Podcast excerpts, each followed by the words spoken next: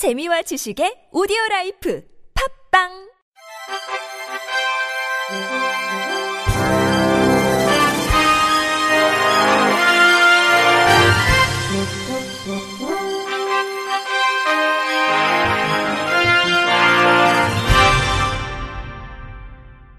청취자 여러분 안녕하십니까? 1월 셋째 주 주간 KBIC 뉴스입니다.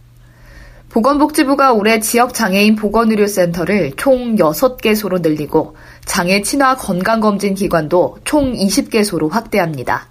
또한 보건소 사업전담 인력 60명을 확충할 계획입니다. 아울러 대학 치과병원, 보건소 등의 장애인 구강진료센터를 설치하고 이동 진료 차량을 지원해 거점 역할 수행과 동시에 서비스의 접근성과 전문성을 향상하게 됩니다. 오는 7월부터 장애인 체육 선수 등록을 하고자 하는 사람은 장애 등록을 반드시 마쳐야 합니다.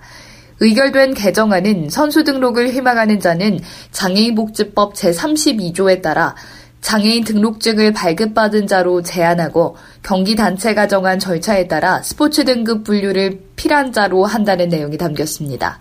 장애인 체육회가 규정을 개정한 배경에는 장애인 체육회가 규정을 개정한 배경에는 국제대회 출전 선수들의 가짜 장애인 논란이 더 이상 일어나지 않도록 하기 위함입니다. 장애인 체육대회 관계자는 이번 개정으로 실제 장애인에게 혜택이 돌아갈 것으로 보인다며 성적이 안 나왔던 분들, 국가대표 선발이 안 됐던 분들에게 혜택이 돌아갈 것이라고 밝혔습니다. 한국 장애인 인권 포럼이 장애 유형별 통합 재난 매뉴얼을 발간했습니다. 재난 상황으로부터 장애인 등 취약자들이 스스로를 지키기 위해 필요한 사항을 사전에 확인하고 준비할 수 있도록 구성됐고 가족, 활동 지원사 등 비장애인 역할도 함께 기술됐습니다. 여섯 가지 장애 유형별로 재난 시 어떤 취약점들이 있는지, 평소에는 어떤 준비가 필요한지, 재난이 일어났을 때는 어떻게 대처해야 하는지의 과정을 포함해 장애인과 주변인들이 알아야 하는 내용들로 수록됐습니다. 장애 유형별 통합 재난 매뉴얼은 지난해 행정안전부의 지원을 받아 제작됐으며 사단법인 한국기업재난관리학회가 제작에 참여했습니다. 매뉴얼은 한국장애인인권포럼 홈페이지에서 확인할 수 있습니다. 장애인 10명 중 6명이 현재 삶에 만족하고 있지만 여가 활동에는 절반 이상이 만족하지 못하는 것으로 나타났습니다. 한국보건사회연구원의 장애인 실태조사 연구 결과를 보면 장애인에 대한 가족 내 차별, 폭력 정도는 없다는 응답이 94.7%로 나타난 가운데 차별 폭력의 경험이 있는 경우 언어 폭력 비율이 가장 높았습니다. 우리나라에서 장애 차별이 어느 정도 있다고 생각하는지를 묻는 질문에 약간 있다라는 응답이 46%로 가장 많았고 장애 유형별로는 자폐성 장애가 있는 비율이 가장 높았습니다. 평생 교육 프로그램에 참여 경험이 없다는 응답 비율이 98.5% 이상으로 나타난 가운데 향후 참여하고 싶은 평생 교육 영역은 문화, 체육, 예술 교육이 9.8%로 가장 많았습니다. 푸르메 재단은 지난해 19억 5천만 원에서 올해 10% 이상 늘어난 22억 원 규모의 장애 어린이 및 가족 지원 사업을 진행합니다.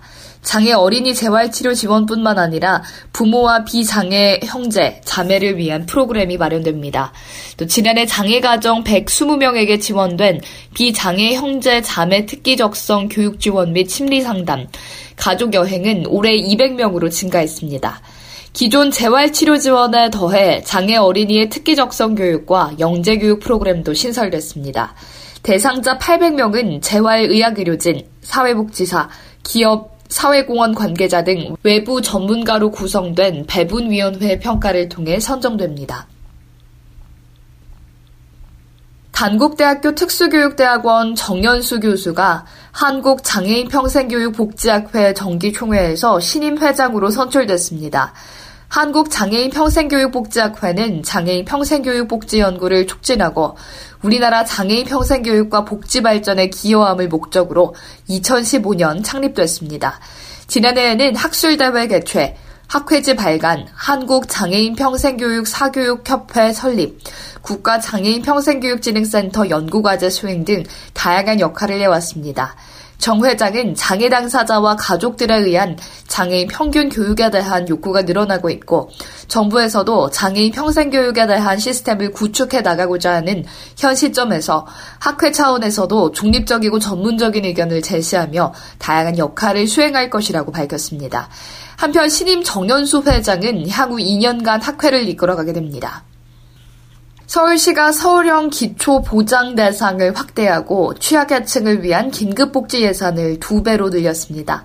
서울시는 이런 내용을 골자로 한 2019년 달라지는 서울복지 주요 정책 11개를 발표했습니다. 우선 서울형 기초보장제도의 대상자, 선정 기준을 완화했고 서울형 생계급여와 국민기초, 생계의료 주거, 교육, 급여 가구의 소득 기준도 지난해보다 2.09% 인상했습니다. 시각, 신장 장애인을 위해 운영 중인 바우처 택시도 4월부터 전 장애 유형으로 확대됩니다. 원주에서 제작된 장애인 인권 영화 36.5MHz가 이탈리아 영화제에 초청 출품됩니다. 서명택 감독의 작품 36.5MHz는 아름다운 목소리를 지닌 시각장애 주인공 예지가 신앙송을 배워 라디오 방송 진행자로 성공하는 과정을 담은 영화입니다.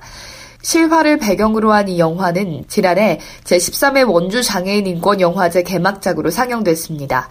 당시 영화제에 참석한 이탈리아 영화제 홍보대사로부터 출품 제의를 받아 재촬영을 진행하고 최근 시사회를 마쳤습니다. 작품은 번역 작업 등을 마치고 오는 4월 이탈리아 영화제에 출품됩니다. 이상으로 1월 셋째 주 주간 KBRC 뉴스를 마칩니다. 지금까지 제작의 이창훈, 진행의 유정진이었습니다. 고맙습니다.